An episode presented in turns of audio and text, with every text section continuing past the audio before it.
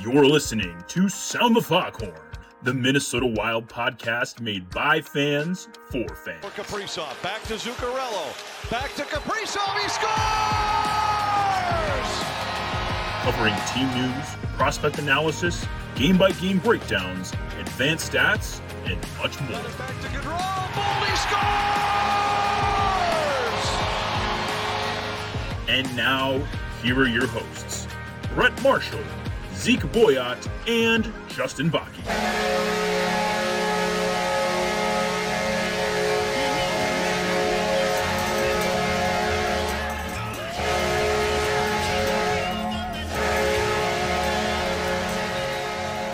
Hello and welcome in to another episode of Sound the Foghorn. Brett Marshall, Zeke Boyat, and Justin Bakke back here with you Monday, April 24th, the eve before Game 5 between the Minnesota Wild and the Dallas Stars. Series, probably as expected, uh, a close one, knotted up at 2 2 as we head back to Dallas. We will break down the major headlines to the first four games look ahead to the remaining games in the series, and hit on a little bit of wild news along the way on today's episode. But as we always do before we get into everything, got to check in with the fellas, see how they're doing. Zeke, we'll start with you tonight. How things going uh, for you this evening? Uh, pretty good. Nothing, uh, nothing too special going on. Just been like everyone else, enjoying all the hockey. You know, four games hockey on every every night, like it always in the first round. It's been really good. Uh, it's always a good way to end the day each night. And obviously, watching the fall in the wild really close, like everyone else. You know, frustrating loss the other day, but it's overall been a really fun series to watch. So, uh, be uh, good to get into some of that here tonight. Absolutely. And Justin, what about you? Doing well. Just uh, kind of starting up the busy work week again. And uh, this past weekend, my uh, son and daughter's pond hockey kind of last month, they extended the season by a month basically with this league um, they finished that up. So just kind of on to baseball season and and a little less running around, but uh, pretty cool. Mikko's team won won their uh, little pond hockey championship, so kind of fun for them. It's more fun than anything. And uh, they both did well, so just always happy to watch them and, and excited to now talk about the Wild here. So. Yeah, we have a lot to get to, so we don't want to waste too much time. Um, but there is still prospects playing, so we got to go. And there is some pretty significant news out of Iowa that I'm sure we'll hit on toward the end of the prospect report mm-hmm. uh, before we dive into everything playoffs. So, Justin, we will flip it over to you uh, for the update on the remaining prospects here um, that are still playing games. Yeah, it's dwindling down quite a bit. Uh, you know, uh, this time of year, playoffs teams lo- uh, losing out, whatnot, but uh, we'll start with Danila Yurov. He ended up signing a one-year deal with Magnitogorsk for next season. Um, you know, kind of not a surprise. I was kind of hoping he'd come over this way, but uh, also I'm, you know, I'm not not upset about it as long as he can get the the right minutes, more than eight minutes a game, or you know, mm-hmm. some games he didn't even get that. But um, you know, as long as he get gets minutes and isn't uh, ragdolled between the MHL and KHL, and I'm okay with it. It kind of puts him on track on what was presumed, anyways, where uh, him, Ohgren, and Nadina would be here in 2024. So, um, if you haven't seen it, Sport Express had a, a really good. He had a really good interview. He has a good head on his shoulders. This this doesn't Does. worry me one bit. So, mm-hmm. um, if you haven't seen it, it's on the Young Guns page. Check it out. Yeah, it's a really nice interview. I, I won't spoil it for people too much, but just some really candid quotes. Um, seemed to take a lot of responsibility for the lack of ice time and like seemed to cite his own production of like, well, I didn't score a lot of goals and didn't get a lot of assists. Like, dude, they were playing you 13 seconds. seconds a game. Like, yeah. So I mean, that just kind of shows you the character. Like, even though and when he was on the ice, he had produced, was having good right. shifts, all these good things, and he still took the responsibility to own up to it. Say, I have to be better um, talked candidly about you know what he talked about with the Wild staff, and um, sounds like he's really excited to put in the work and hopefully be a big part uh, of that team next year. So yeah, if you haven't checked out that article, I uh, would highly recommend checking it out. Uh, really interesting and really really good stuff from from Danila Yurov, who seems like he's got a great head on his shoulders. One hundred percent. Uh, yeah, and then uh, really we only have a couple prospects left in the juniors. Uh, David Spacek, he picked up three points in two games this past week. Uh, his team swept the second round series. They've won all eight games in the playoffs they've played. I think they're just waiting on their next opponent now. Um, Kamloops in the WHL. Caedan Bankier, another good week. Three points, two games. Uh, he was our prospect of the week again. Uh, just continues to have a really good playoff season. I think he's up to like 15 points. I forgot how many games they're at, but uh, really, really good playoffs continuing on from the regular season. Um, Masters scored a goal the last couple games too, so uh, th- those guys keep doing well. And uh, Carson Lambos, his team is still in it. He hasn't been picking up points, but his team is a force. They're they haven't moved on to the next round yet, but uh, I think they're up three to two in their series. Um, of course, Kamloops they they're they've moved on. They're on the Western Conference uh, semifinals, so or what championship, whatever you want to say. Uh, that's really that's all that's left. I think Nate Benoit's team in the USHL is still going. They are one of the teams that got a first round bye, so um, kind of just waiting to see who their opponent is. And then uh, last thing is Iowa ended up losing to Rockford, got swept in their three game set, kind of a, a play in series. Um, ended up losing in overtime the second game, kind of a backbreaker, but um, with it becomes, you know, first off, uh, they'll have a new look staff heading into next season as uh, Tim Army, uh, Tim Army and his assistants won't be returning. Uh, so it'll be interesting to see what what they bring in for that. And then also um, Jesper Wallstedt has been uh, called up to the team, kind of one of the black aces. It sounds like the exit interviews were today, so Yep.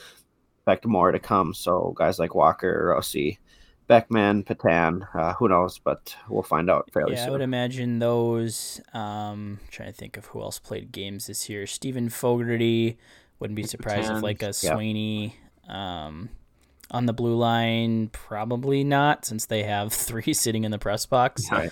Um, as it is, but um, you know, maybe they get a guy like Daemon Hunt up here just to take reps Right. um, with the pro team because I know he's a guy I think they're eyeballing as a potential to maybe play games for the Wild next year. So, um, yeah, so minor storylines there. I wouldn't expect probably any of those guys to come in and be inserted into the lineup unless you know Game Five rolls around and you know two or three more guys are injured. Um, hopefully that doesn't happen. Um, but yeah, I think you know obviously the big story outside of Iowa's season ending um, was the news that Tim Army and his staff will not be renewed and coming back. Um, you know, it's hard to say at this point like who you know the the front runner candidates would be, um, because there's a lot of different directions um, that the Wild could go. I mean, Tim Army definitely really you know strong in developing some of that you know that grittier bottom six talent. You look at you know Wild's fourth line for a good chunk of the year: Connor Dewar, Mason Shaw, Brandon Duhaime. Those are three players you know that were pretty much you know raised as, as babies, uh, for lack of a better analogy, uh, by Tim Army. Um, obviously, very impactful players for the Wild this year. Um, but if you look, you know, maybe potential reasons why he was let go, um, I think part of it, you know, could potentially be his, I don't want to call it inability, but maybe coaching style that doesn't mesh with developing maybe some of that higher end talent. You know, we've seen, you know, Calen Addison not be able to quite round out the full defensive game. You know, Marco Rossi has, you know, had a great season in Iowa, but when he's come up to NHL, he just, you know, hasn't seemed to have it yet.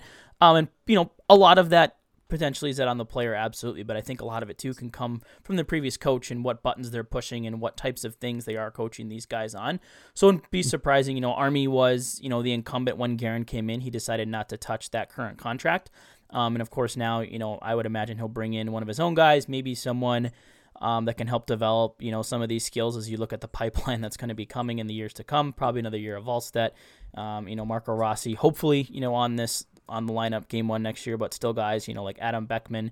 You have, you know, and we just talked about, you know, we're a year away from adding Danila Yurov, Marat Khusnutdinov, and Liam Ohgren um, to the system. You know, will they probably get seasoning in Iowa? That seems to be the Bill Guerin way.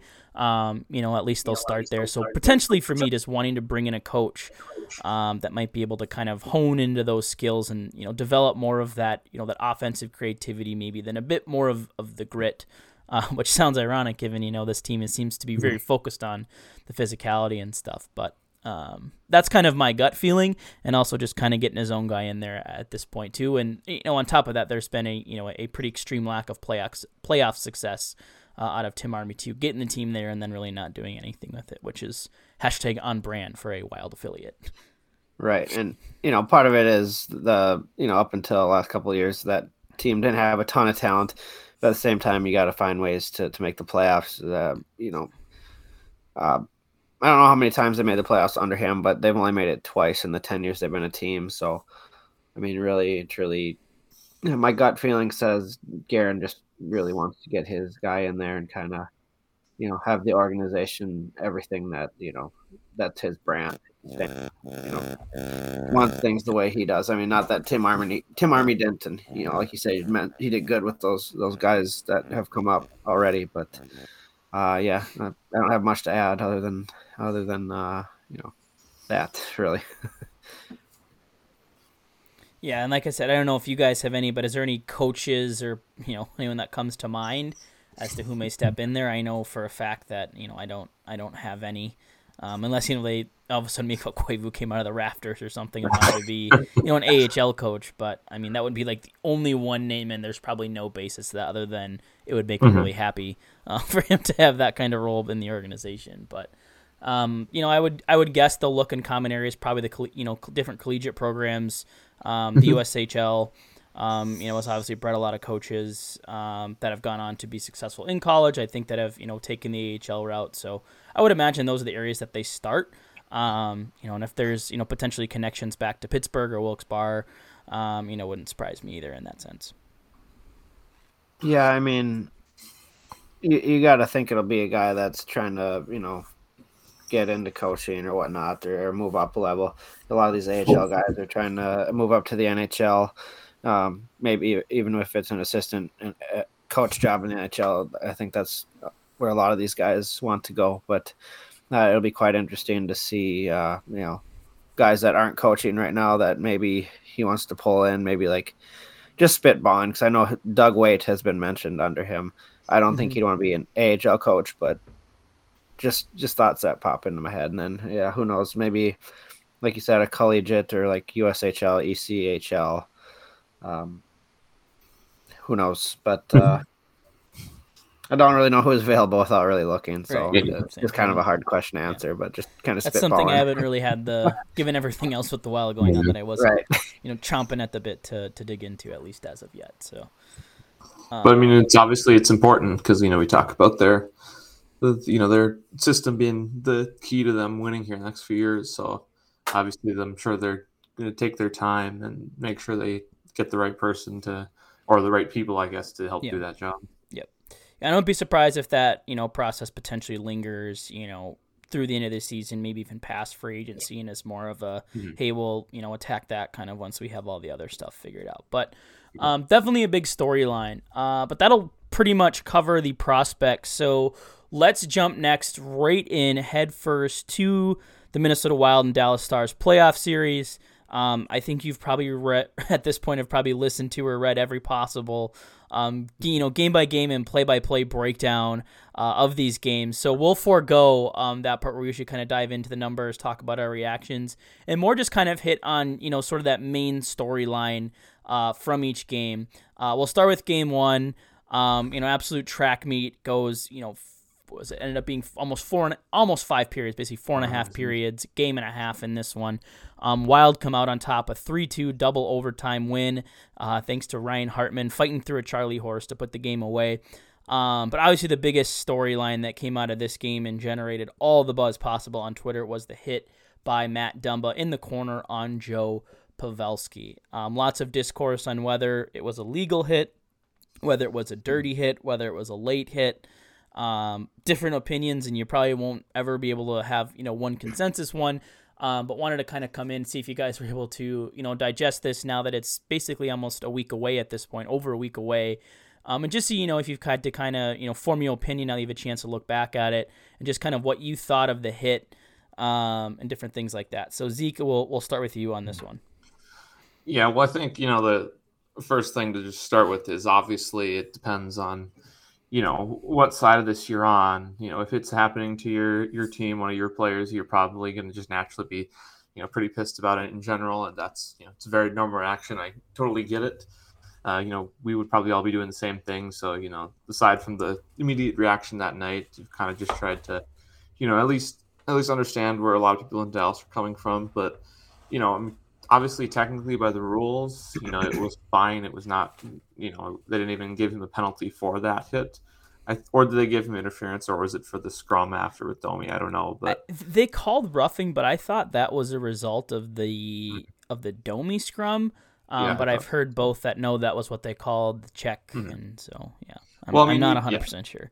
Yeah. I mean, either way, even if they did call him for you know interference or whatnot, it wasn't. They didn't call a major penalty. They didn't, based on the NHL's rules. Um, you know, it wasn't a major penalty and wasn't worthy of the five, and that's where the debate comes in, is whether you know their rules are right and whether you should be able to you know, kind of run at a guy. I mean, it was within the, you know, that 0.6 second window, but you know, I was, like I said, I can see where, you know, if you're on the other end of that, you might be a little, little ticked off about it. Cause I mean, he definitely, Dumba did definitely take, you know, he ran at him a little bit, but you know, as everyone else has said, he didn't really jump up. He didn't throw his arms. He didn't hit him in the head.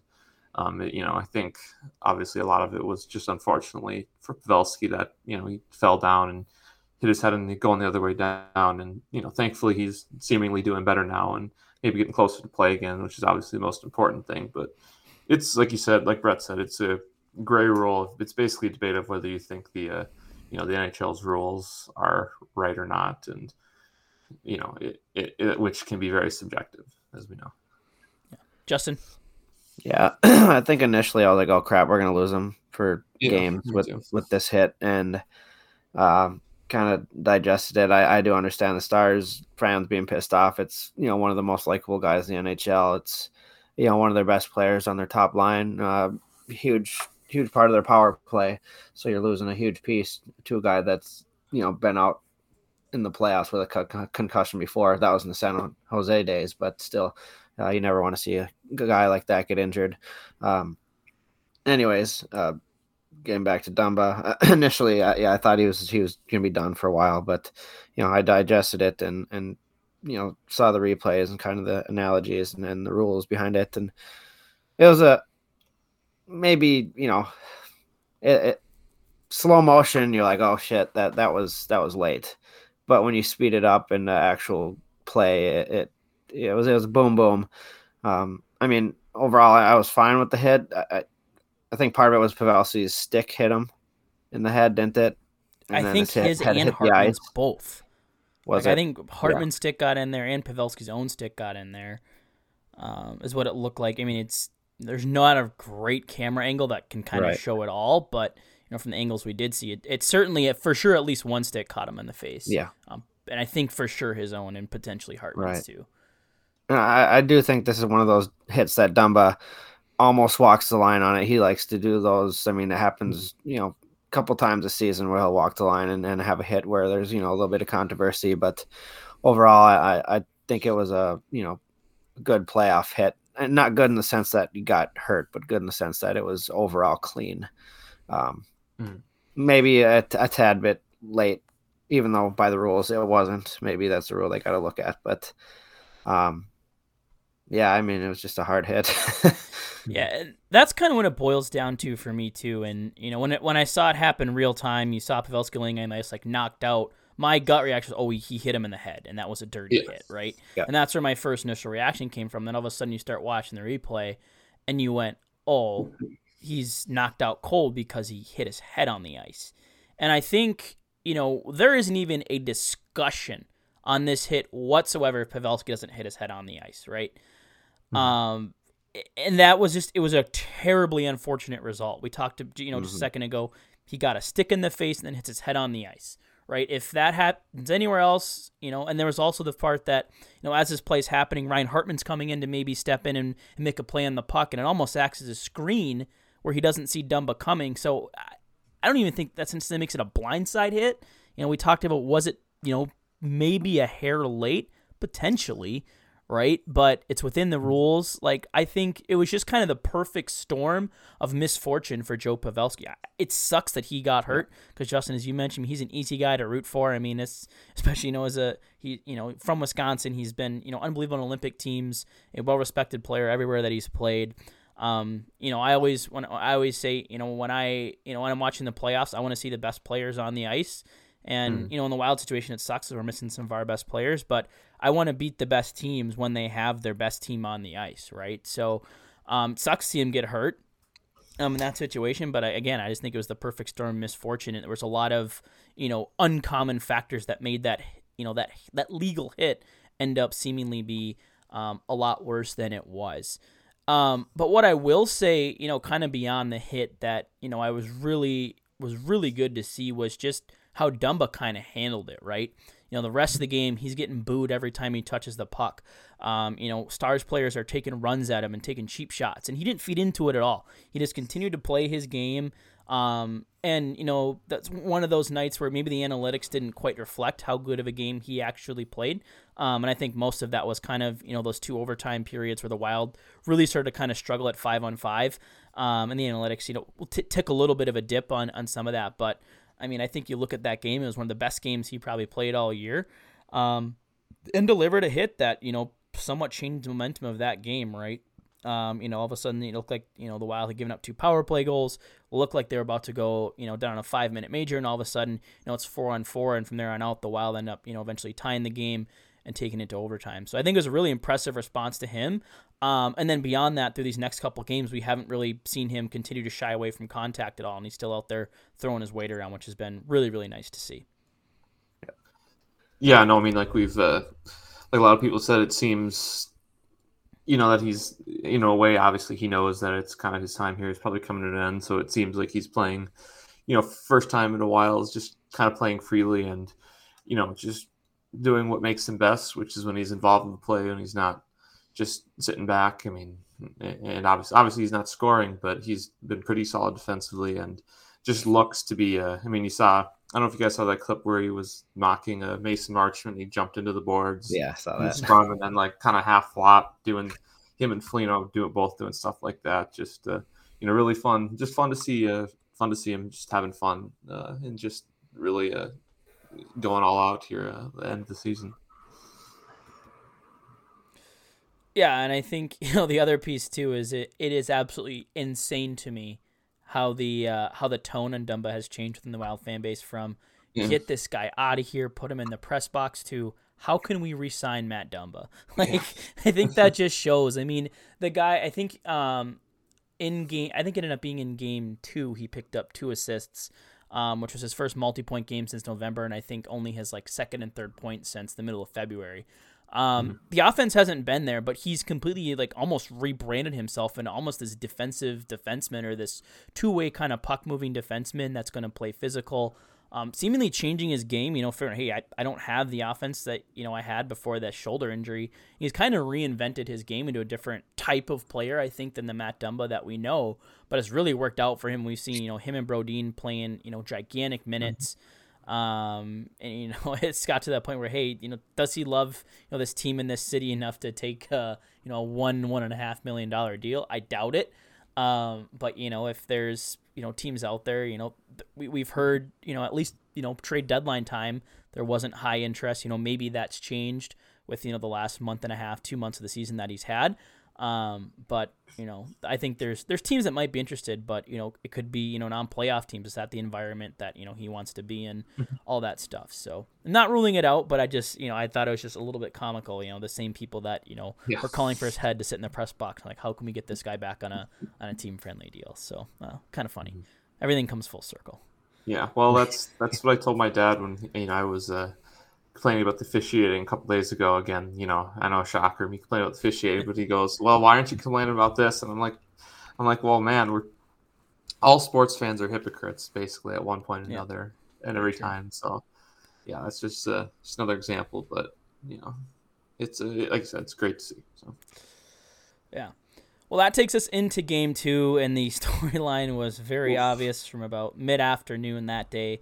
The Minnesota Wild, you know, 48 hours, not even after um, Filip Gustavsson makes a franchise record 51 saves, um, thrown to the bench for Marc Andre Fleury, um, who has arguably his worst performance since his first game of the season, gives up seven goals. Um, the Wild fall in this one, seven to three. Um, and you know the takes just stormed out. Should Fleury have started? You know we should have never gone away from Gus. Um, you know a lot of anger. Um, and before I kind of give my thoughts, because I, I, I can I actually as you know the last couple days I, I do see this a little bit from both sides. Um, mm-hmm. and I think potentially an angle that a lot of people haven't thought about it from. Um, before we get into that, uh, Justin, we'll, we'll start with you. Just wanted to kind of give give your your opinion on how this played out.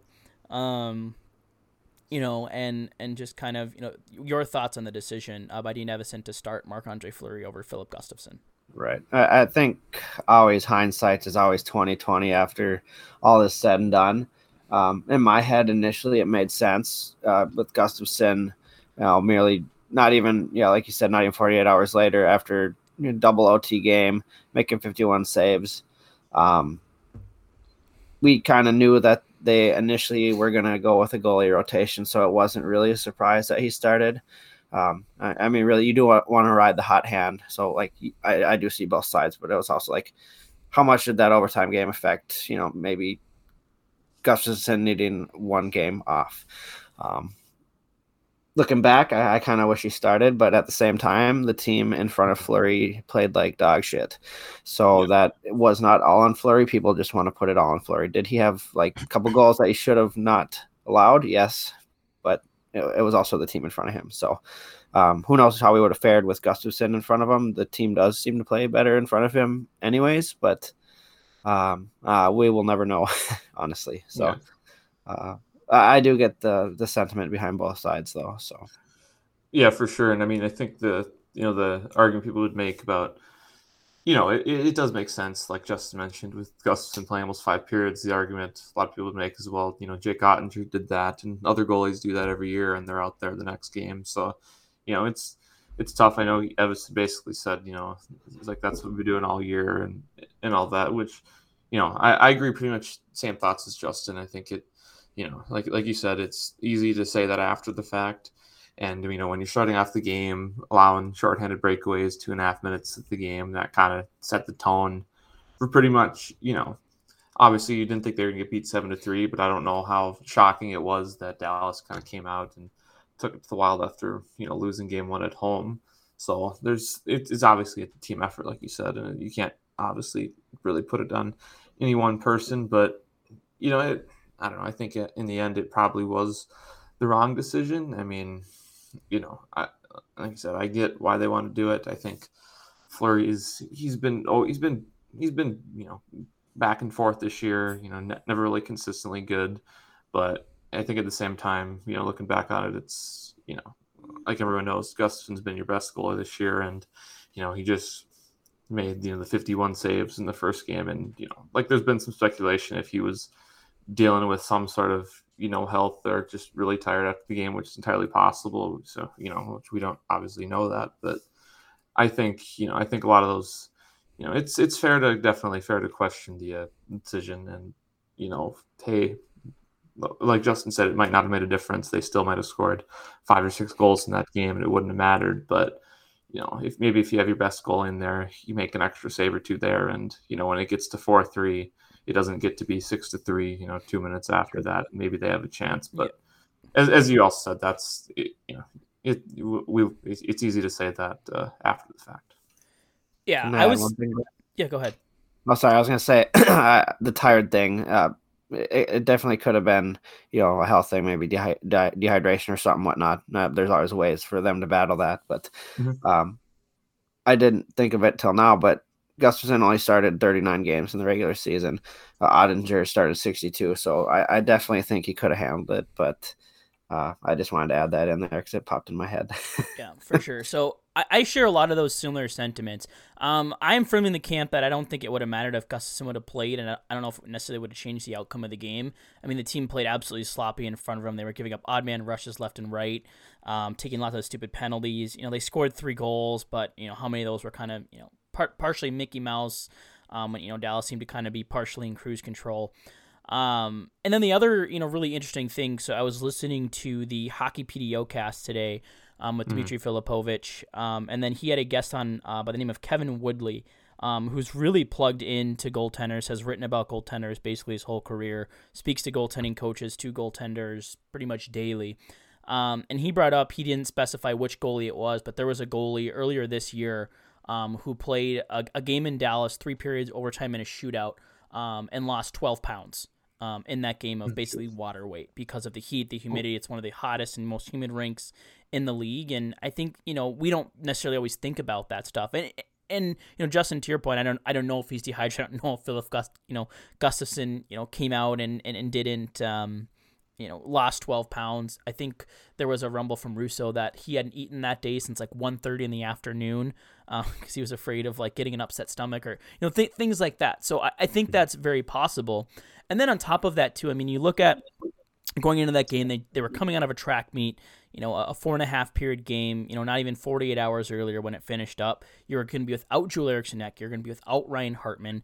You know, you're putting Sam Steele back in. You're putting Oskar Sundqvist in, who hasn't played in, you know, what, I think at that point, two and a half, three weeks. Um, in Dean Evason's mind, it might have been, hey, you know, we're probably not going to sweep this series. I don't have, you know, my full gambit of players. At this point, John Klingberg wasn't ready to come back in the lineup yet.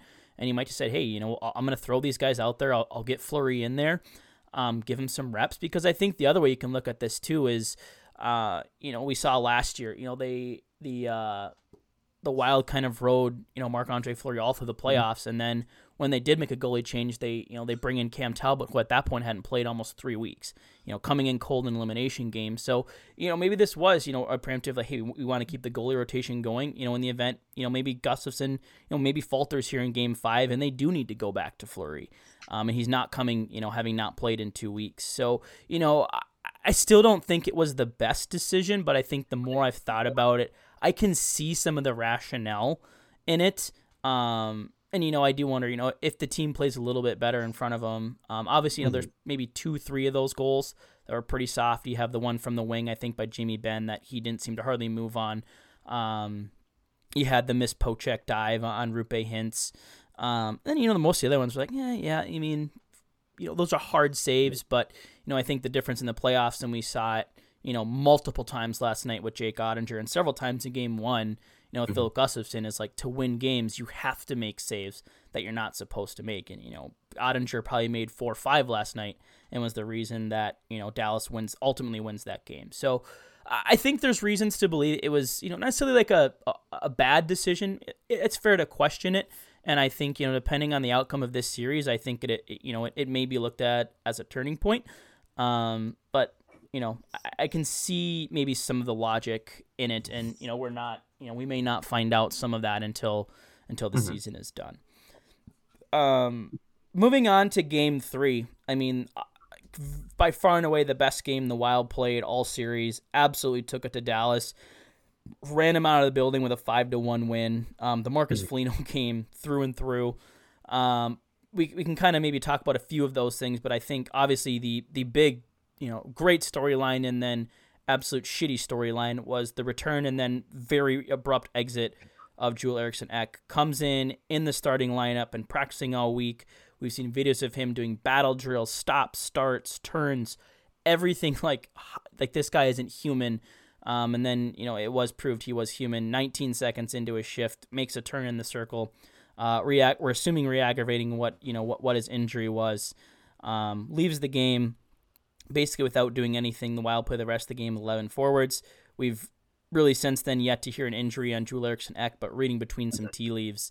Um, if you you know kind of uh, saw the the uh, the tweet from Joe Smith, I think it was yesterday uh, when Dean Evason was asked about the media. Um, he apparently looked at uh, the Wild media relations um, individual and said, "Oh, do we have a you know do we don't have a statement about it yet?" Kind of ensuing that you know there could be some sort of um, news regarding you know Ek being you know, whether it's done for the series or potentially the season.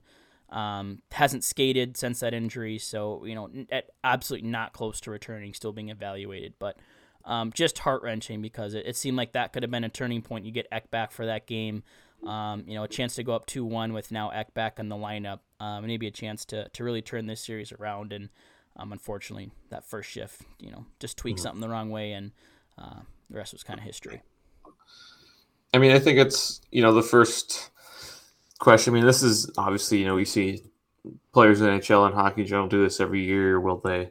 You know, I guess we, you know we're not doctors, obviously we don't know, but based on the way they talked about it, it seemed like it was the thing he was going to be out probably three, four weeks a month, and they seemingly kind of you know he was almost ready for game one. It was they were yeah, it ended up seem being I think so. what nine days I think was like the official Yeah, it timeline was- was what it ended up being. Not even two weeks then. So I mean, we see, yeah. So we see hockey players do that all the time, you know, rightly or wrongly. They, you know, whether it's, you know, I think a lot of it, you know, I don't know if it's necessarily the team or the trainers pushing that. I think it's just a lot of the times the, the competitive spirit, especially. I'm sure a guy like Ek, who, you know, we know how tough he is and, you know, how how motivated he is to, you know, he is in the in the weight room, in the locker room. Yeah, they, you know, they talked a lot work- about like it was a big pain tolerance thing for him. Mhm.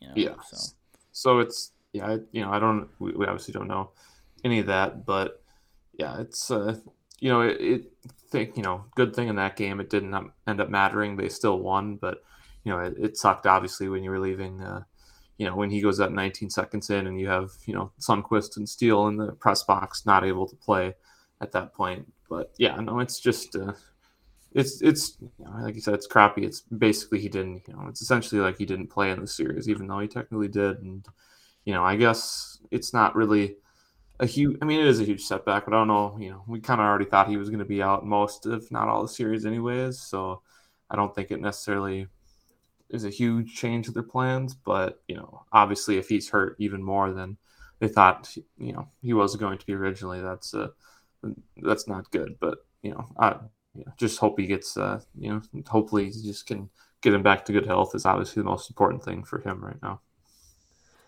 Yeah, it, it was really tough to see because you know how good of a player is, how hard he works, and you know how much of an impact he could have made in this series if he was healthy. Just Mhm. you know, we, we we've been shutting down the top line anyways, uh, for the most part. But just adding him to that mix would have made it even harder on Dallas, and just uh, tough to see. You know, love seeing Mason Shaw start that game off, getting that building going. That place was freaking electric all night.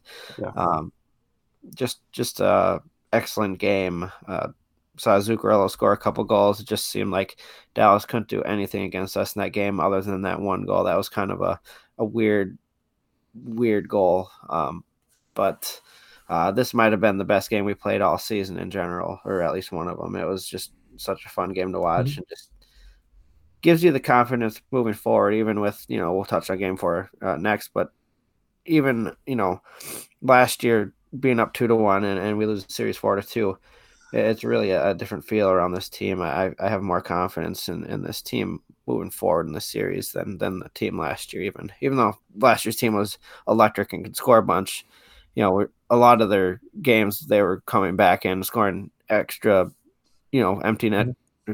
pulling their goalie, scoring, having to come back in games. This team just, you know, they're built for this. I feel like. Yeah, and I think there is, you know, a lot of positive takeaway from this game. I think it starts with Marcus Foligno.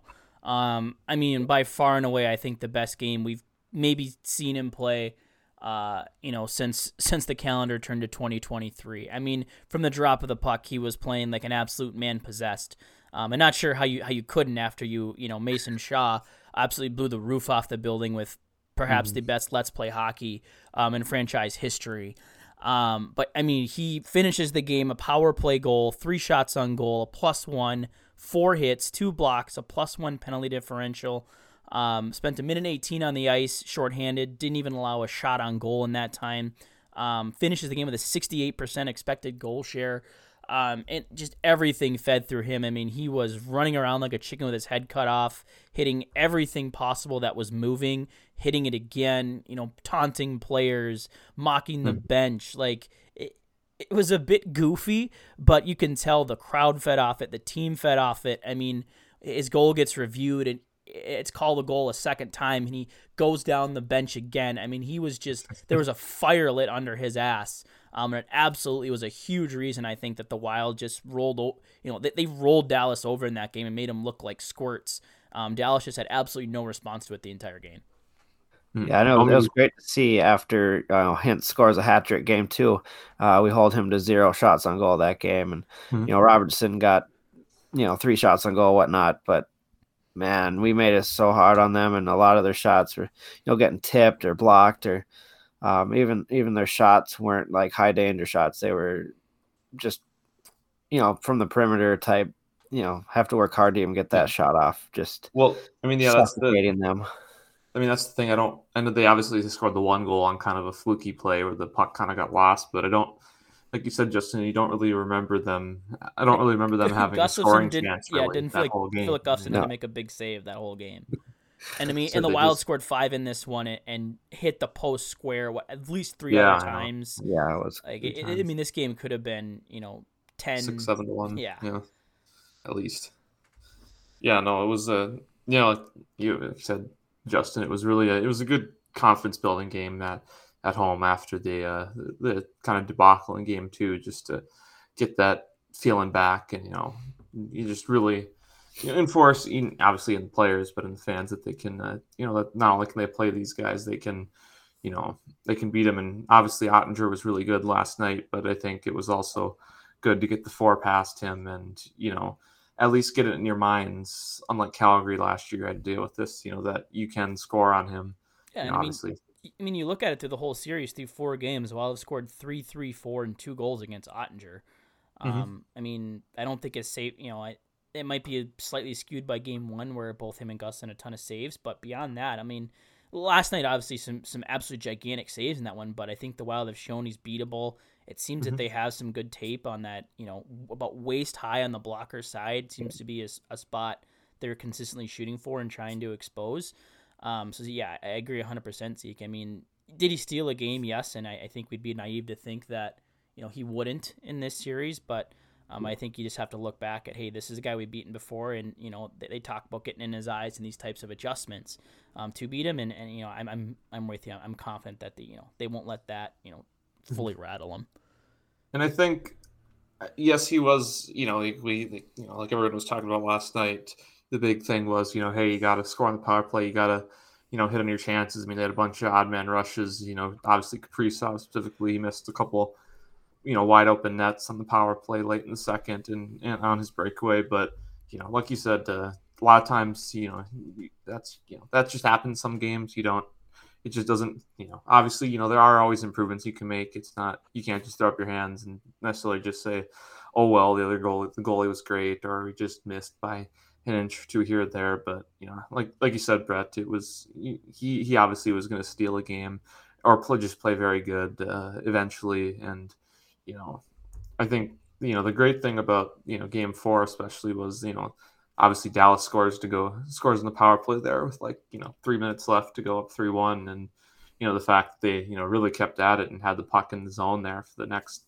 three minutes and got it to within one and you know almost almost pulled it out there is uh you know is a good sign obviously like you know Justin mentioned the game four against St. Louis last year where they kind of just rolled over and you know took the loss and seemed happy with the split on the road they you know didn't seem you know, despite you know, they lost obviously, but they didn't never seem to roll over, despite the uh, you know obvious frustration that you would have from not be able to score so much, and they uh, you know still almost pulled out. So I think that's a good sign too.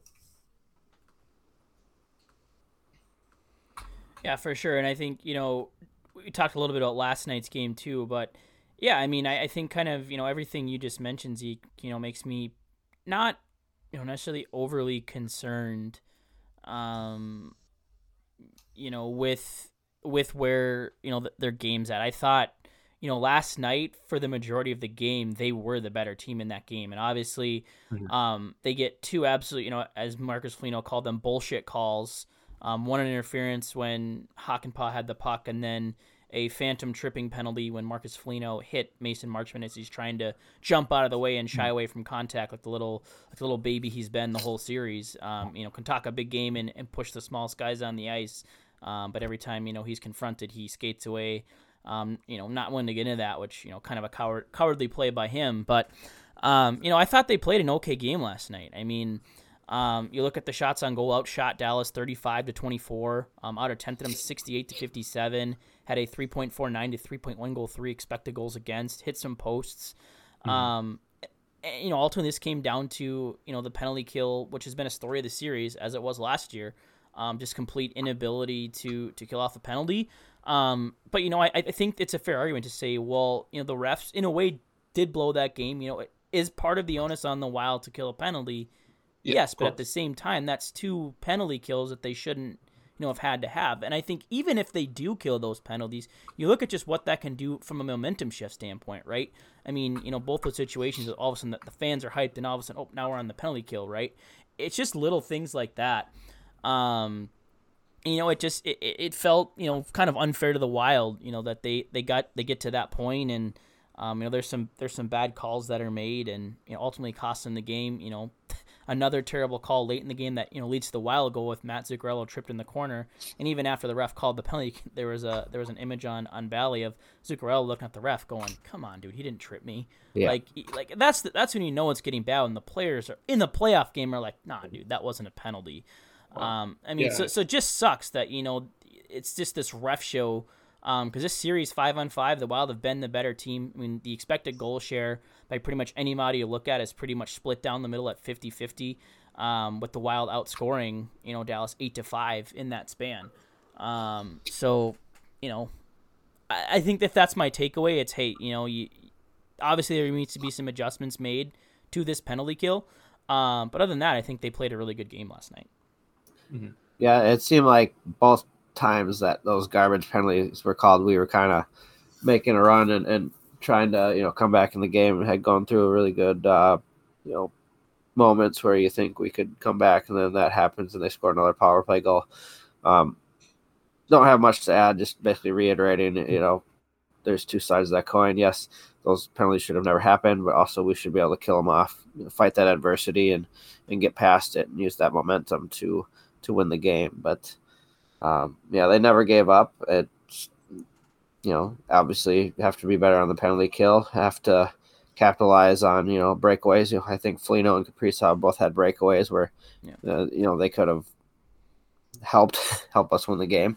A uh, couple posts, but uh, you know can't take away that Oettinger was was a beast too. So yeah. Uh, just have to go into game five, forget this one, and and and try and be better. Just take less penalties. We have to play five on five against these guys. When we're yeah. five on five, we're we're you know they they can't really play with us so far this series. So, yeah. Yeah. um, I will yeah yeah I will say that uh, obviously like you know you mentioned uh, you know obviously the big biggest save of the game for Oettinger was probably that one with ten seconds left. I mean, I oh, was yeah. like I guess I, I was there. I mean, the way when that puck went across the ice to Johansson over there, I mean, you know, you, the heart stopped for about half a second there because you just thought He's got you know, the whole net. There's not a Dallas player within five feet of him. I know, and uh, you know, it's not like he, like you just said, Brett. It's not like you know, it was a flub shot or he, you know, no, was on the ice. I mean, he got it up good two feet probably, but yeah, you know, that's and at that point, with that little time left in the game, I mean, your one thought is, I'm going to shoot this as hard shoot, as I can, yeah. and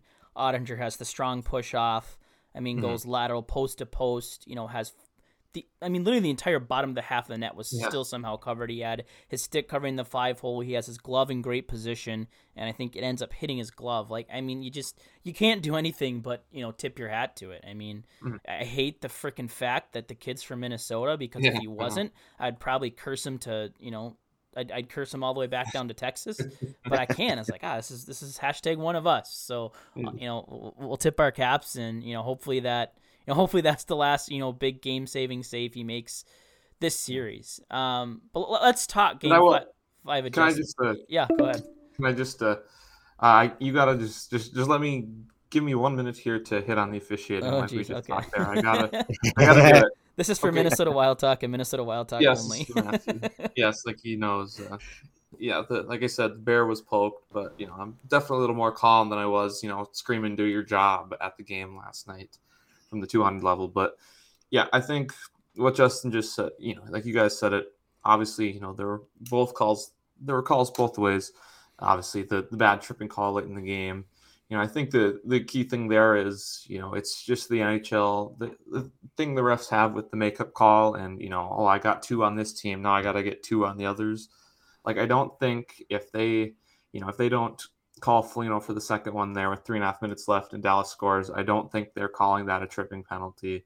I don't think that, you know, I, that's just seemingly how they do it. And it, it's frustrating when, you know, like I said, they should do their job. And when there's a penalty, there's a penalty. It, you know, it, something shouldn't be a penalty in December and not a penalty in April just because four months it passed. Like, you know, I thought they did, I will give them credit. They did a good job in the first period of letting things go. There were a few things you know that they could have called a few kind of hooks or trips here and there that didn't call, and you know obviously you don't want to let everything go, but I you know like like everyone obviously know don't want to you know you never want to be that you never can blame a game completely on you know obviously the officials that's just you know it just it's kind of whiny and it looks bad but yeah it's it, it's just a, it's a league wide problem is the key thing here. It's not just the wild it's the fact that the uh, you know the zebras got to for some reason make it seem you know make it known that hey we're here. You know look at us guys. Aren't we doing great? When you know really they aren't doing great. And despite what Gary Bettman you know you should never take anything Gary Bettman says seriously. I mean he's just a lawyer. He's just going to lie no matter what he says. So that's just lesson number one. But you know, because they they most definitely do not have the best officials in the world, and it's you know it's unfortunate that this you know has happened. But it seems like every night there's yeah. and yeah, it's it's not exclusive to this series. I mean, no, it's not. A, it's there was the missed high sticking. Yeah. yeah, there's the missed high sticking in the uh, Hurricanes Islanders game that delete you know leads directly to a Jesper Fast game winning overtime goal, which you know that series all of a sudden is three one, and if you know that call mm-hmm. is made, you know that series is now potentially you know two two. Um, you know, it's it's been all over, right? It's just it's been horrendous. Um, some of the stuff that we've seen. Um, you know, there was the shenanigans in the you know the Toronto Tampa Bay game the other day where there was you know a massive scrum and you know somehow you know one team ends up on the power play that you know probably shouldn't have, and you had Sheldon Keefe going after you know the officials and how you know it's it's been hmm. terrible and it's embarrassing for fans. You know, we have you know some of the best hockey you'll watch all year, just being absolutely just you know for black you know fuck to shit because these mm officials can't do their job or call the rule book properly and are trying to make these games about themselves. So hopefully, you, can... you, know, that these conversations, you know, they have these, I forget the, the, the technical term, but, you know, they have mm-hmm. someone that kind of mediates some of these concerns. Um, you know, hopefully these conversations are being had, you know, and these guys, you know, hopefully are being disciplined or talked to behind the scenes and, you know, that they're, you know, thinking twice, you know, on these, you know, these fringe, you know, I don't have any issue if, if there's some sort of like, ah, man, that could have been this if it if it stays equal, right? If it's yeah. ah, you know, the Wild got away with a hook there, and then oh, okay, Dallas got away with one there, you know, no big deal. You know, as long as it's hey, uh, you know, Dallas got away with a hook there, but then all of a sudden the Wild did the same thing, and oh, now it's a penalty, right? I, I mean, either either call it really tight or let things go and or, or find a medium, but just establish what you're going to do from the drop of the puck. Mm.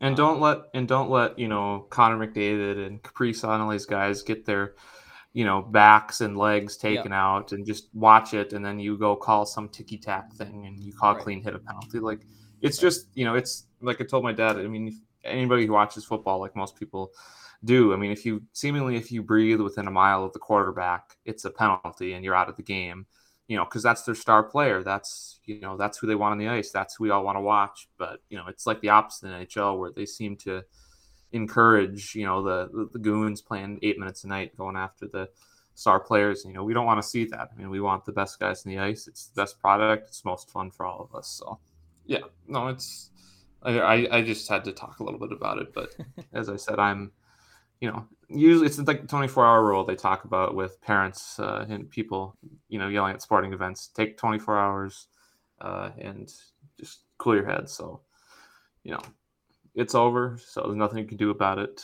Uh, so you know, hopefully it's better next game. Yeah, I, mean, I don't listen to them a lot, but the Spit and Chiclet guys, uh, they agree with you. They're basically saying in the portion that I watched, uh, kind of watched about mm-hmm. the Wild, but they're talking league wide. Fans and teams are getting effed like they've never been effed before in these playoffs. And, yeah, uh, it's it's just not going to add much more, but it's frustrating to see them, you know, lose lose things like they did when they gave a bunch of our players misconducts, and then they'll have a game where they call phantom penalties and a game where they don't call penalties like Suter cross checks where they should be. It's yeah. just refing is hard, but it's they're making it hard and they suck at it. So.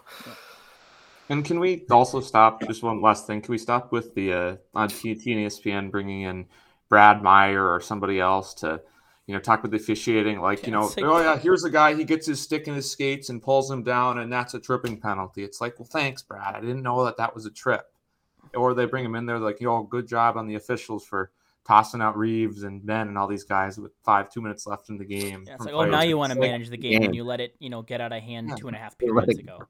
Like you don't you don't get a pat on the back for doing your the bare minimum of your job. Like right. it's it. I don't need to be explained what a trip is. I mean, right. Anyways, that's it. So. Let's keep it going here. All right, so enough about the refs. Let's talk about what the Wild can control, and that's adjustments. Going into game five, you know, I think the very obvious place to start here has to be the penalty kill, which has just been abysmal, uh, mm-hmm. you know, in this series. I, I'm trying to remember what the exact, what are they like? Is it think it's seven for 15, eight for 50. They've given up seven on 15 Yeah, like so around like 50%. Um, and then uh, Coach B Gonzo on Twitter uh, tweeted this out today um, as well. Um, the Wild um, in the last 10 playoff games, uh, 17 goals on 45 penalty kills. That is a 62.2% uh, penalty kill. Um, you know, you can argue, well, you know, that was a good play and this and that, but at some point you need some stops. Um, you know, and I think they're feeling a little bit, you know, the absence, you know, especially of Joel Eriksson Ek, who was, you know, him and Freddie Gaudreau are pretty much that top killing unit all year.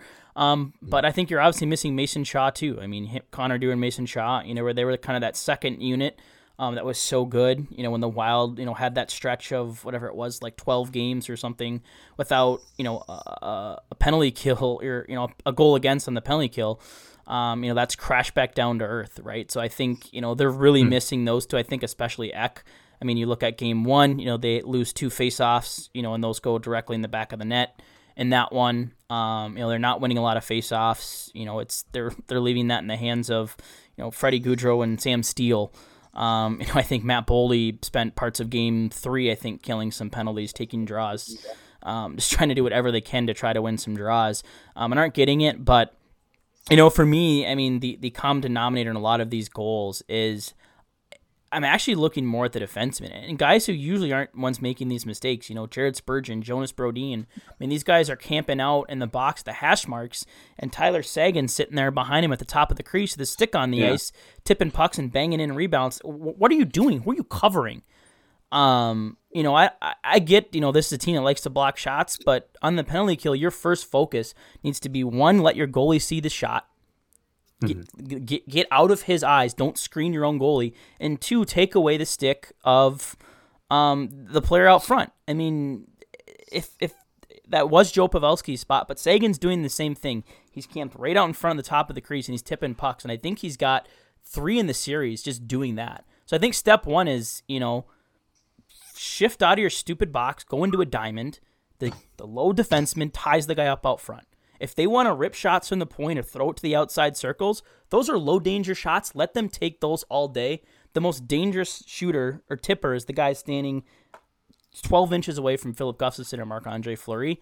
And I mm-hmm. can't count how many goals have happened because there's been just a guy uncovered right in that spot. So I think that's step one. Um, and step two is they got to be more efficient on their clears. Um, something you mm-hmm. know, I, I love the way Jonas Brodin plays, and I, and he's not the only one that does this. But I've noticed too many times where it's, it seems he has a little bit more time. He just tries to kind of panic shovel it, and it'll be like a backhand and just try to chip up the boards.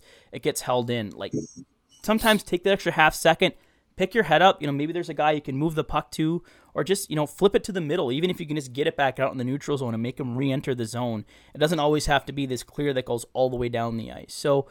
Mm-hmm. Those are the two big ones for me. Is you know be a little bit more efficient on the clears and take away that guy out front.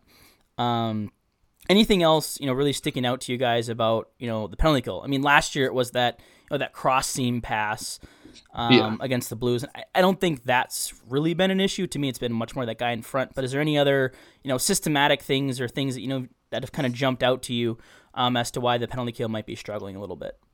No, I just I think the main thing was just it seems like every time they try and dump it up the boards, the Stars players there to keep it in zone and and keep things going. I think, that, like you mentioned, I'm just reiterating, um, try and take that extra second, maybe throw it down the middle of the ice instead of up the boards because I feel like they're always ready for that on the penalty kill, whether it's the the low man or the the defenseman. They're just there's a couple guys that are usually waiting for that puck to rim around the board. So mm-hmm. uh, try to stay away from that if we can. Well, I mean, you know, we saw, you know, like Brett kind of talked about the third Dallas goal last night, and uh, game four. I think somebody's. I didn't realize this until I watched replay. Somebody's stick might have been broken, and they might have been going to the bench or whatnot. But you know, it's what you said stands nonetheless. I mean, Dallas, the Seguin scored. He got that puck, you know, right above the top of the blue paint there. It just basically went tic tac toe on the zone entry, basically, you know, untouched, uh, pretty much, just waded right through and scored an easy goal.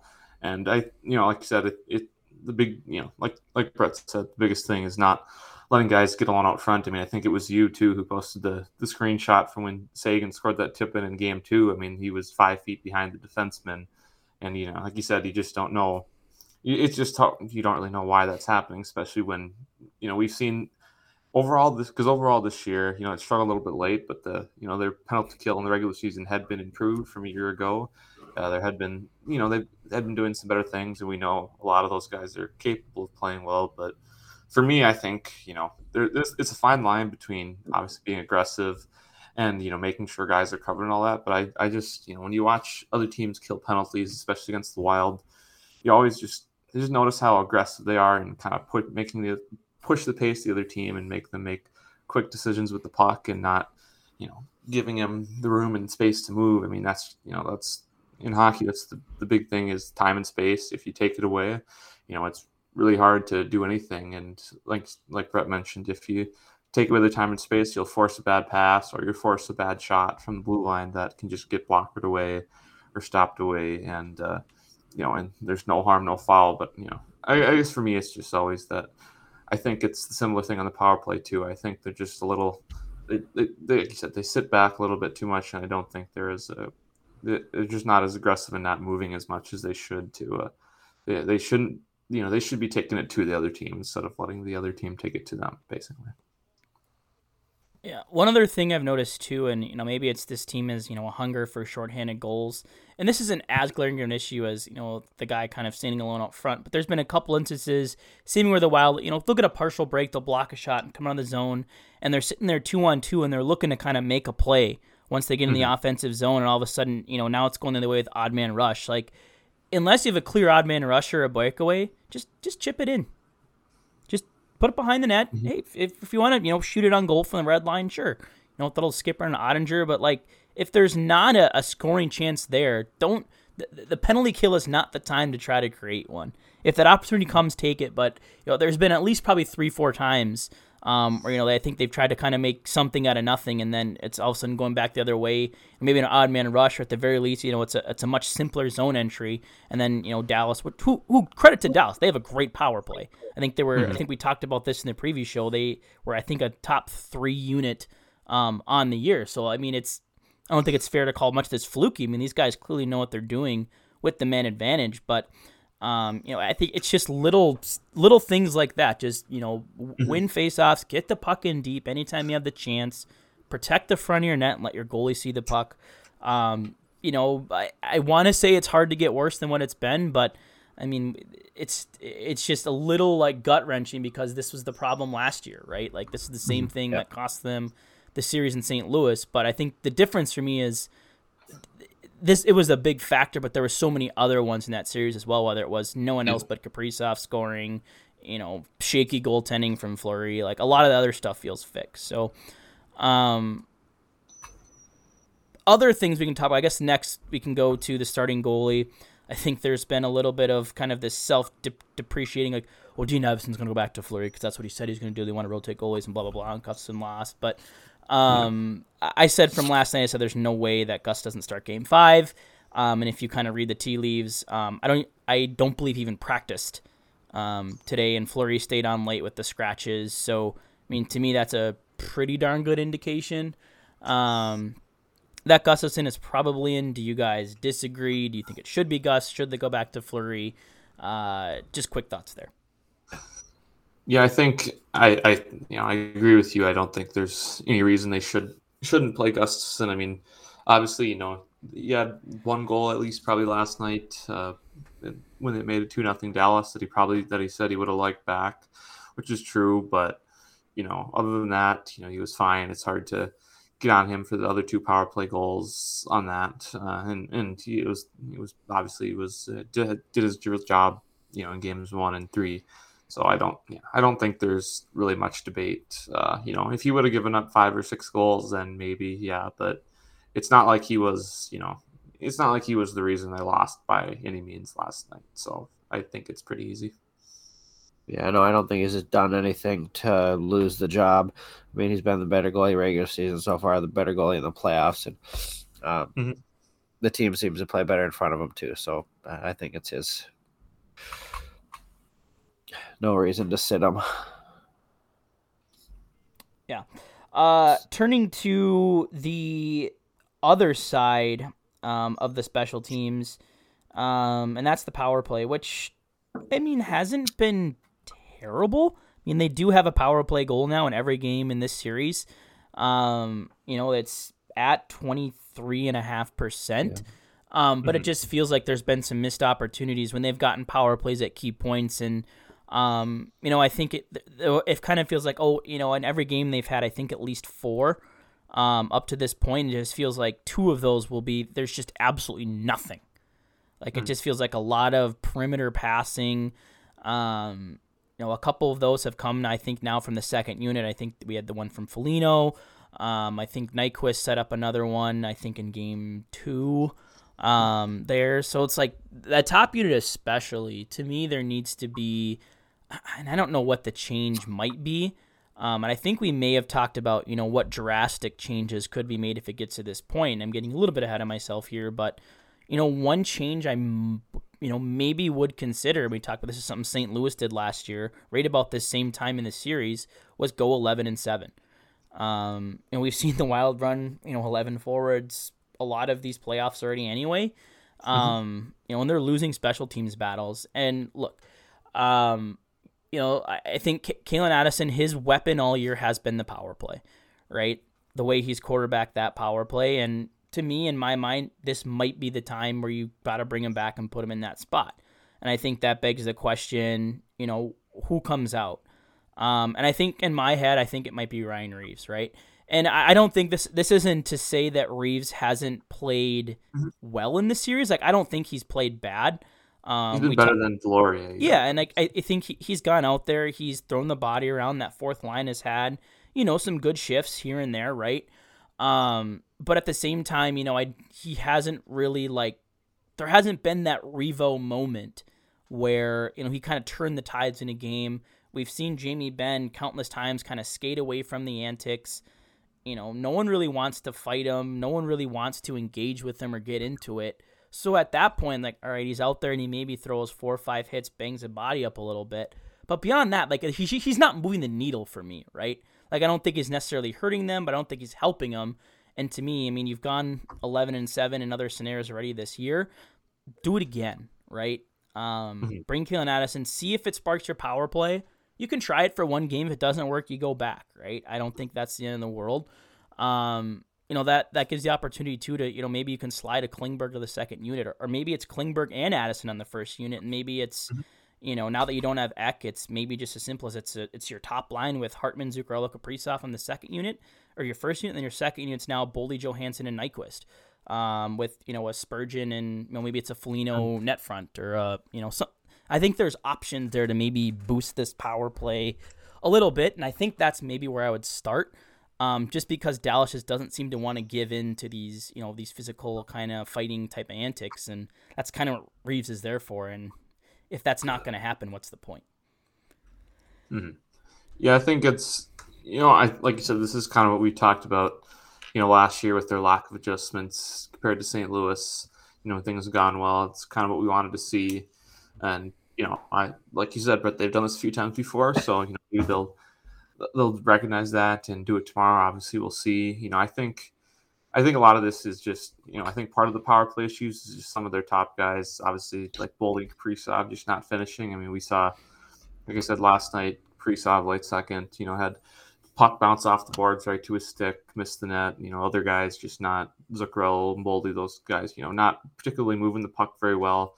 But I mean, obviously, like you said, uh, you know, at the reason Addison's not in the, you know, the reason he was in lineup for most of the year was, you know, as you mentioned, the quarterback the first power play, really good at moving the puck up the blue line. So, you know, anything that you know, potentially help, you know, would probably be a good idea. And, you know, like you said, it, it seems like they've wanted to do the, uh, the four forwards in the power play. It seems to be a common thing in the NHL nowadays. But like you mentioned, I've uh, you know the power play hasn't been good, but I thought I thought Klingberg has looked pretty decent actually. Yeah, I mean and Klingberg's got four points in two games, so what a plus could have had another. He could have had another goal uh, in that game three when he nailed the post. Yeah. So yeah, obviously you don't want to you know take completely take away you know what he's good at too. But you know even if you did want to go just one defenseman on each pair, I mean like you said, you could uh, move him down there with you know Johansson and Nyquist and those guys, and you'd still have pretty good looking power play. So yeah, no, it, it it's just the little little things here and there that you know because obviously it isn't obviously isn't working too well, and you know going back into Dallas, especially, you might need to uh, come up with something that can maybe inject a little life in there and get it going. Yeah, and we saw in the regular season when Addison was on the power play. Uh, I think it was early on, maybe mid-season, but it was so crisp, and uh, there was a lot of movement to bodies, a lot of crisp passes, quick passes, and like you mentioned, Brett. Now it's just like they're kind of around the perimeter, kind of maybe holding on to the puck an extra second, trying to make a pass, and not really getting anything going. Maybe even getting a turnover and having to come all the way 200 feet down the ice again. But um, now I I wouldn't mind trying to you know the 11-7 getting Addison in for the power play and putting John Klingberg on that that first unit too. I mean Addison, we know what he can do quarterbacking, and then you know Klingberg is so good at walking the line and, and finding the right screen to get a, a wrist shot to just a power play specialist. He was the same way in Dallas. So Rip There my Justin's mic. microphone. Drop my microphone. Didn't drop my drink this time, like like you did before the show, but the microphone went flying. So sorry about that. But um, yeah, it's uh, lost my train of thought there. But uh, yeah, th- I, I think they do need to, to try something different, maybe, and, and you know, spark something that that's not going. Yeah. Um, other adjustments lineup wise that you guys would maybe consider um, making anything you'd tweak with the forward lines um, you know maybe outside of that 11 and 7 you know are you you know i think the other one potentially is you know the sam steele uh, Oskar Sundqvist debate you know steele not necessarily a glowing performance i think the other night but you know has had his moments in the series but any other you know i want i don't want to say overhaul but i think you know tweaks you would Mhm. potentially look at um, heading into game five I thought of one today. Sorry, Zeke. No, go ahead. Um, I was kind of thinking at work while I was on my lunch break, and I, th- I think the one move that I think I would like to see is Nyquist moved up to the lineup. Uh, I don't know if it would be the first line or second line. Maybe move him up with Kaprizov and give Zuccarello a break from him because you know even had even though he had that two goal game at times he looks you know not like the Zuccarello of of, of when they were really you know clicking together. Um, also, you know, maybe like a Johansson, Boldy, Nyquist line, something like that. You know, inject him in the top six. I feel like he's been one of our best players. I mean, he's he's got a over a point per game since he joined with us, and and you know, every night it seems like he's out there making plays and, and you know keeping the puck in the zone, making a nice pass, springing springing someone to you know score a goal or whatnot. He's just been really good since he's returned from his injury, and uh, I think I'd like to see him injected into the top six, see if that can spark something with one of either maybe even Boldy or Kaprizov. I mean, yeah, like you said, Justin, it just seems like every time you know he has the puck, he's been making something happen, making some sort of play.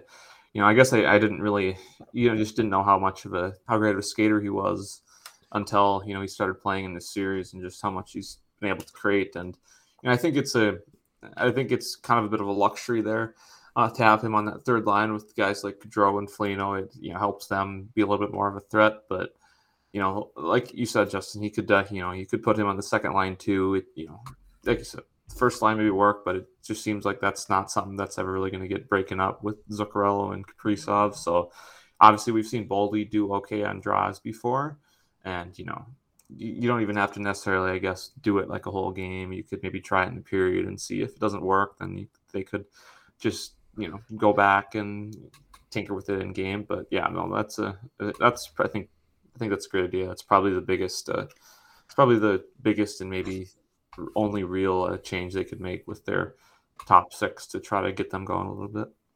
Yeah, we are. Uh, as recording here, we have the uh, Maple Leafs Lightning on in the background. Toronto just came back. They were down three to one Oh, and have now just Four to won one. five four. Yeah, excuse me, four to one. cow. Scored three times in the third period and just won five four in overtime. Huh. Uh, Wow. Is that up? is that a three one series? Three right one, yeah. Three one, Oh, yeah. Three one, man. Toronto. the narratives. Three oh one. man, they're gonna be sweating in game six. Um, no, five. Wait, five. Yeah, that was Yeah. game four. Okay. Um, yeah, but I think you know, uh, eleven and seven, I think could make that you know more interesting, right? All of a sudden, you know, you take out Reaves, and now you can, you know, maybe it is a Oskar Sundqvist that comes in, but now you can kind of tweak things, right? You can throw Gaudreau in there with Boldy and Johansson, or you could maybe, you know, on the fly shift or something. You can throw out a a Boldy, Johansson, Nyquist line, and just kind of, you know, mix things around. Um, you know, I mean, the only line that's, you know, none of these lines have really been consistent for the past month. Um, I will say, I think the the Gaudreau, Nyquist, Foligno line has been a lot better, kind of than I was expecting it to be. Um, and I do want to take a moment. I mean, Gustav Nyquist has been unbelievable. Um, and we talked a little bit at the end of the season. You know, he had what it was the five points in the three games. Like, ah, there's an empty net goal in there, some Mickey Mouse teams, but I mean, he brought that right into the playoffs. I think he's sitting at uh, nine points now in seven games as a member of the Wild. Uh, last game was the first game as, as a member of the Wild where he didn't record a point. Like just insane. And I mean, his speed, his he's a way better passer than I thought he was. Um, so yeah, I'm I'm all for finding a way to like in football they talk about like manufacturing touches um, to you know different wide receivers or gadget players or running backs like manufacture ice time for Gus Nyquist like throw him out there in you know offensive zone situations or get him out there on a shift with Kaprizov like I don't think it has to be a whole game scenario just going to be like hey Gus you're gonna you know might you know we're gonna double shift Kaprizov with you on this one and you know Foligno takes a shift off you know li- little things like that here and there like I, I definitely think like that's a tweak that can be made without like completely overhauling um the lineup for sure. Um any other thoughts there um lineup tweaks anything else? I think you know I, i've liked you know brock faber's look good. John klingberg you know has been a lot maybe the key all along was klingberg just had to play the left side i don't know but i mean he's been great as we mentioned i think now what a goal and three assists in two games since rejoining the blue line um, Faber's looked the part. Dumba, Brodin have looked good. Middleton, Spurgeon have had their moments. Um, you know, I think the rest of the lineup that's been consistent has been fine. Um, so there's n- no one else like outside of like Reaves or Steele. There's really no one I would be like, yeah, this guy needs to come out of the lineup. I would have maybe said Foligno had had we done this, you know, before Game Three, but I think his last two games have been have been much better um, there. So um, to wrap up the show here, it's been a little bit of a long one. So if you're still with us, we do have a couple uh, listener questions. I think we've hit some of them along the way here. Um, there's one topic I think we'll hit on last. I'm just seeing if there's any kind of worth hitting on here just because of where we Yeah, are. Um, um, yeah, I think the one I did want to hit on was kind of Kaprizov and Boldy. Um, so I just kind of did want to just kind of pull just kind of the raw data on both of these. I mean, obviously the conversation, you know, Kirill Kaprizov has just one point in four games. Um, is there a little cause for concern for him or for Boldy? Um, I'm maybe slightly more concerned about Kaprizov, um, if it were me, and um, feel a little bit better after last night's game. But um, I mean, you look at games two and three, three total shots on goal on just six attempts, all situations. Um, I mean, how many games this year do we see Kirill Kaprizov with six attempts in a game? Uh, Right, so only have that through two games. I mean, credit to Dallas; they've done a really good job. I think both teams have like there hasn't been a lot of Kaprizov and Robertson at all in this series. I think Yeah. they both maybe had a goal in game one. Um, but Robert, I think Robertson okay game too, but so did everybody. But like each of them has had kind of one good game, and the rest, like the other team, has just completely nullified uh the player, right? But um, you know, the, the encouraging sign, you know, he had as many expected goals last night, um, more than he had in the previous two games combined. 0.68 last night, 11 shot attempts. 11 of those went unblocked. Seven of those counted as scoring chances. Three of those counted as high danger chances. Um, you know, you have to feel like the confidence is growing there. We've seen Zuccarello pick up his game the last couple times. I mean, Ryan Hartman's playing really good hockey. So I think I'm a little concerned. Um, Five on five, his numbers are fine. Um, that line's expected goal share through the series sitting at a nice fifty-two point three percent. Um, they've outscored opponents three to one, so it's not like they're getting caved in. It's not like they're not controlling play. I think the goals are going to come. um, for him. I think as long as he just kind of keeps doing what he's doing. Boldy's like almost kind of the opposite scenario. So uh, expected goals um, at five on five in the series, um, he's down actually under that 50% threshold, um, sitting at 46.45%, actually getting outscored at five on five, two to one. Um, but he has picked up three assists in this series. Um, and that's more so. I think I think one or two of those is on the power play. Um, I think I or hmm, actually no, all three of them are even strength. Um, Oh. well, no, that can't be right because he had one on the power play last night on the Mm-hmm. Freddie Gaudreau goal. But anyway, he has three assists. Um, the shot volume for him hasn't changed a whole lot. I mean, he's sitting at 1.63 expected goals in the series, so I mean, one potentially two. He's had six high danger chances. He has 26 shot attempts, so that over four games is what four and a half shots per game. So I don't think hmm. anything has really changed for him, other than as we talked about, his shooting percentage has dropped off from whatever it was that insane like 28 percent or whatever end of the season on. Now it's down to zero. So again, with him, I think the the goals are going to come. Like there's nothing in the numbers that suggests that these two are playing poorly as much as they're being a little bit unlucky. And you know, Jake Oettinger, we, we talked about earlier. You know, it's been some great saves. We stoned Kaprizov in the breakaway. Boldy's hit a couple of posts. Um, you know, the power play hasn't helped either of them. I, you know, that we've talked about that first unit has had a tough time getting anything going. So I don't think there's anything I would change in their games. I, I would say is keep at it. I think one of them, if not both, are, are bound to have a big game here. Um, in one of these next couple. Um, I know I may have still a lot of the thunder there, um, just the stats. But anything else you guys have to add on on Kaprizov or Boldy? No, Well, I I, you go ahead, Zeke. No, I was just gonna. I'll go quick, but I think, you know, obviously, you know, I'm, I'm not particularly concerned. I mean, we saw, you know, last year in St. against St. Louis that, uh, you know, he had to be the, only- the scoring because he was the only one capable last year when he scored the seven goals in the first five games. So we know that he, Kaprizov, that is, can you know succeed in the playoffs. He can thrive. So it's not a question whether you can. It's just you know when or if you will in this series. And I think, you know, I think the good thing is I think you know from you know in my opinion i think he's been skating pretty good. He's moved good. He doesn't look like whatever his uh you, you know his injury from winnipeg a couple months ago. It you know obviously i'm If sure anything, he's bruised up from Suter. yeah Right. from cross checking the lower back. So you know i'm sure he's maybe a little bit banged up just like anybody is this time of year but he seems to me that he's been skating really well. Uh you know he had created that two on one with Zuccarello right off the hop uh, last night in the game and you know, like I said, uh, missed near misses on a couple of power plays. So I just think it's I think it's probably a case of you know, like Brett said, if just one goes in, then a bunch will start coming uh, for both him and Boldy. But I think with I, I like I said, I think they're uh, I think they're doing a lot of good things right. They just they're just not uh, you know they're not finishing or creating enough. So and maybe at times a little bit overpassing for a lot of these guys as well. So Yeah. just gotta you know, cocky cliches, just get pucks on net and uh, keep going. And, and the term "he's due" is arbitrary.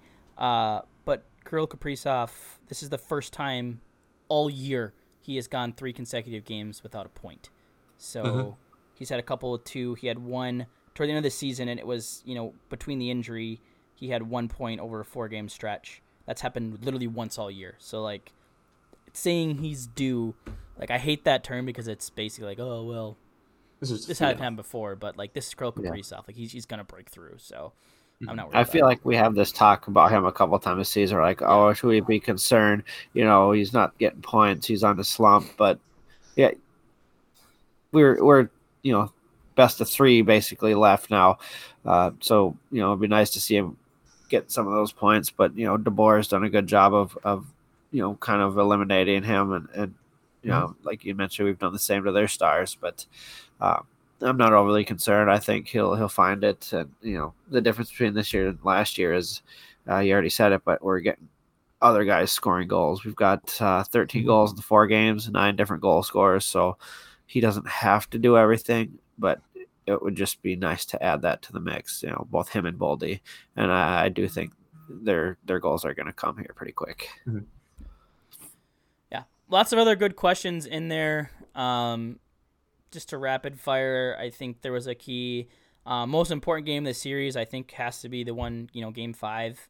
I think the one. I, I I'll go as much to say whoever wins tomorrow night wins the series. Um, Iowa Wild head coach talked about that. Concerns about Kaprizov, Boldy. We talked about that. Uh, let's see. Key to win the series, I think, is shoring up the penalty kill. I think if they pull Dallas off the penalty kill, we talked about they've been the better team, five on five. Gustavsson extension, that might be more of an off-season topic. Penalty kill, yeah. I think we pretty much hit on everything else there one way or another. So, uh, any final thoughts? We're you know less than. Hey, by this time tomorrow, we'll actually probably be wrapping up. Hopefully, wrapping up game, game five. Yeah. A seven o'clock yeah. start, so that'll be refreshing. Um, but any any kind of final thoughts here as we're less than 24 hours away from from the game five puck drop. Uh, just uh, continue and enjoy this series. It's it's a treat. I I think uh, you know, like I've mentioned a couple times, we're built for this more than last year, and and, and you know, just, enjoy this because, uh, you know, they need you. They need you to continue to be you know loud at the X on Game Six, and uh, don't give in to the trolls. The Dallas Trolls online has been pretty messy on Twitter. I, have been trying to stay off there for the most part during yeah. the games. Um, did you uh, did you see uh, but, uh, the Toronto Toronto fan with the point hurt on the ground printed onto his helmet that he had in the uh, square? It's like, oh my god, you forget how nasty. Sorry to interrupt you, but you forget how nasty people yeah. do when the calendar flips to mid-April for some reason. You can right. chirp and argue, but like, don't start like calling out their looks or doxing them yeah. or rate, you know, go giving them shitty ratings on their podcasts. Like, yeah. just leave it at the banter and the trash talking. Right. Like, don't bring gender and race and all the crap into like just ha- have some fun with it. And then if it starts to get heated, just hit the mute button. Trust me, it'll mm. it'll save your life. Just hit the mute button, and walk away. Um, I just walk away. Yeah, I don't even get into that shit. Yeah. you're, you guys, you're you're uh, you're stronger people than I am. I'm, not, I'm also almost twice your age, so I've gone through that yeah. stage of bantering online, or or AOL Instant Messenger at my age, I guess. Whatever. Yeah. um. Yeah, I think my final thought is I think there's a lot of unnecessary panic. Like to me, this is much different than last year. Like I think the Wild have been the better team in three out of the four games in this series. Um, and that's, you know, one of those games without Ryan Hartman and Eriksson you know, the other three without Ek. But, you know, I, there's nothing that suggests, you know, Gustavsson is falling off. I mean, we've seen some, you know, we're, we're getting depth scoring. Our best players haven't had, you know, the game yet. So I think there's a lot of things to be optimistic about. I get the pessimism because it feels like we have, you know, these same conversations every year. But, um, you know, trust this team. They've, they've been through it before, and sometimes that's what it takes is to, you know, crawl through that heartbreak to, to get to the next step. So mm-hmm. um, keep the positive vibes, you know, when, when we come back here, you know, whether it's a 3 2 series lead or a 2 3 series deficit, be loud for game six if you're going to be at the game. Uh, support the team through and through because you just you never know what can happen. So I mean, we've seen now back to back nights we've seen teams come back from three goals down um, and win games. So you know nothing's impossible here, and um, there's always you know the unexpected heroes in the playoffs, and you know this Wild team is you know they're, they're built for the playoffs. We've seen them play good games, so um, I'm not mm-hmm. worried. Keep my hopes high. I do want to add one thing. I, I know Minnesota fans have had it rough in terms of all their, their men's teams in the playoffs, but let's flip the script and be positive and, and give them different vibes this time around so we can, you know, flip the script of, of losing first round. Exactly. Yep. Yep. No, uh, also just one last uh, last thing for me, but just shout out to the uh, game ops for the troll job on Ryan Suter last night with the uh, flipping from the crowd back to him for yeah. good five six times. Uh, you know, it's just the look uh, is is pretty good, and it's I don't know, it's I just it it's weird because it seems like not a thing that normally we would do here, so it takes seems like it takes a lot to get people to actively chant that you suck and boo you over yeah, and over I, again. I would say like going into game three, it probably wasn't in their books, and then they heard how much the guy got booed, and they're like, yeah, yeah let's just feed into it, right? so, yeah, that's All just right. like he, he responded based. It's playoffs. So yeah, yeah, and they, they, he probably feeds off, but who gives a shit? Makes us. Oh yeah, I'm sure. Um, I'm sure. All right, well that's an hour and a half of wild content, so hopefully that makes up for uh, you know being absent. Uh, for lack of a better term, uh, last week we just we ran into some scheduling issues and couldn't jump on and figured there'd be six other podcasts and articles you could read in the meantime. So hopefully we covered everything uh, best we could. So uh, we'll hopefully the next time we record we'll be talking about round two. Otherwise we'll probably be running up the end of the season. So Uh, could be a week, could be two, three days. We don't know. We'll figure that out when we get there. Um, stay tuned to Sound the Foghorn feed, our personal feeds for the next episode. Um, but until then, uh, Justin, remind everybody where they can find you and all of your work. Uh, you can find me at DE2004. You can find me at Kaprizov C with the Kaprizov Countdown. You can find me at MNW Prospects with MNW Young Guns, and then at Pipeline UMD at UMD Bulldogs Pipeline. Zeke. Yeah, you can uh, find me on uh, Twitter at Zeke Boyat with capital Z and capital B. If you want to connect with me there, that's where you'll find me. And as always, you can find me on Twitter at B underscore Marsh 92. Be sure you are following the podcast account as well, both on Twitter and Instagram. Uh, the Wild and the Stars game five tomorrow night in Dallas, 7 p.m. local time puck drop. Um, so probably realistically like 7:15, 7:20, but you should get to go to bed at a reasonable hour, considering things don't you know haul into a double overtime. Once again, Series 2 2, uh, no start times announced yet for Game 6 or Game 7. Uh, we do have dates, those will take place on Friday and on Sunday. Uh, the next time we'll be back with you, we'll either be likely discussing a series victory or the end of the season, hopefully the former. Uh, but until then, this has been another episode of